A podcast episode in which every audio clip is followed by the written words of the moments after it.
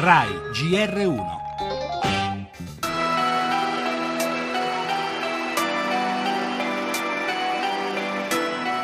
Siamo orgogliosi di questi italiani, campioni di cultura e di solidarietà. Come Fabrizio, il medico di emergency accorso in Sierra Leone per curare i colpiti dal virus Ebola, anche a costo di esserne contagiato e rischiare la vita. Non vi nascondo che abbiamo passato momenti duri e oggi con soddisfazione ed orgoglio possiamo ufficialmente annunciare la guarigione del nostro paziente. Dopo i primi giorni c'è stato un momento in cui la luce della coscienza si è spenta, con un buco di credo intorno alle due settimane, delle quali io non ricordo assolutamente nulla. Ringrazio uno per uno abbracciandoli perché quello che è stato fatto per me credo che sia davvero davvero grande. Grazie.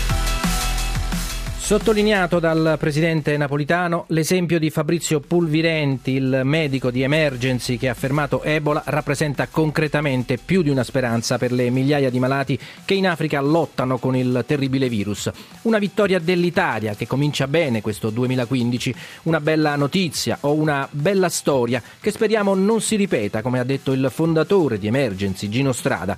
E questo però non deve farci dimenticare che l'emergenza nelle regioni subsahariane non è finita. Non è finito il dramma di chi non conosciamo, dei malati e degli operatori sanitari ancora al fronte e che non hanno a disposizione uno spallanzani per avere un futuro quel fronte dove Pulvirenti vuol tornare.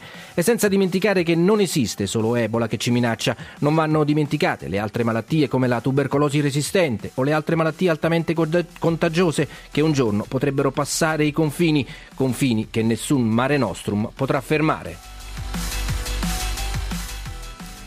E ancora nel nostro giornale, dall'emergenza Ebola al dramma di chi fugge dalla miseria e dalla guerra e finisce in pasto al grande traffico di esseri umani, un'area dove spadroneggiano i terroristi dell'ISIS che hanno giustiziato il pilota Giordano.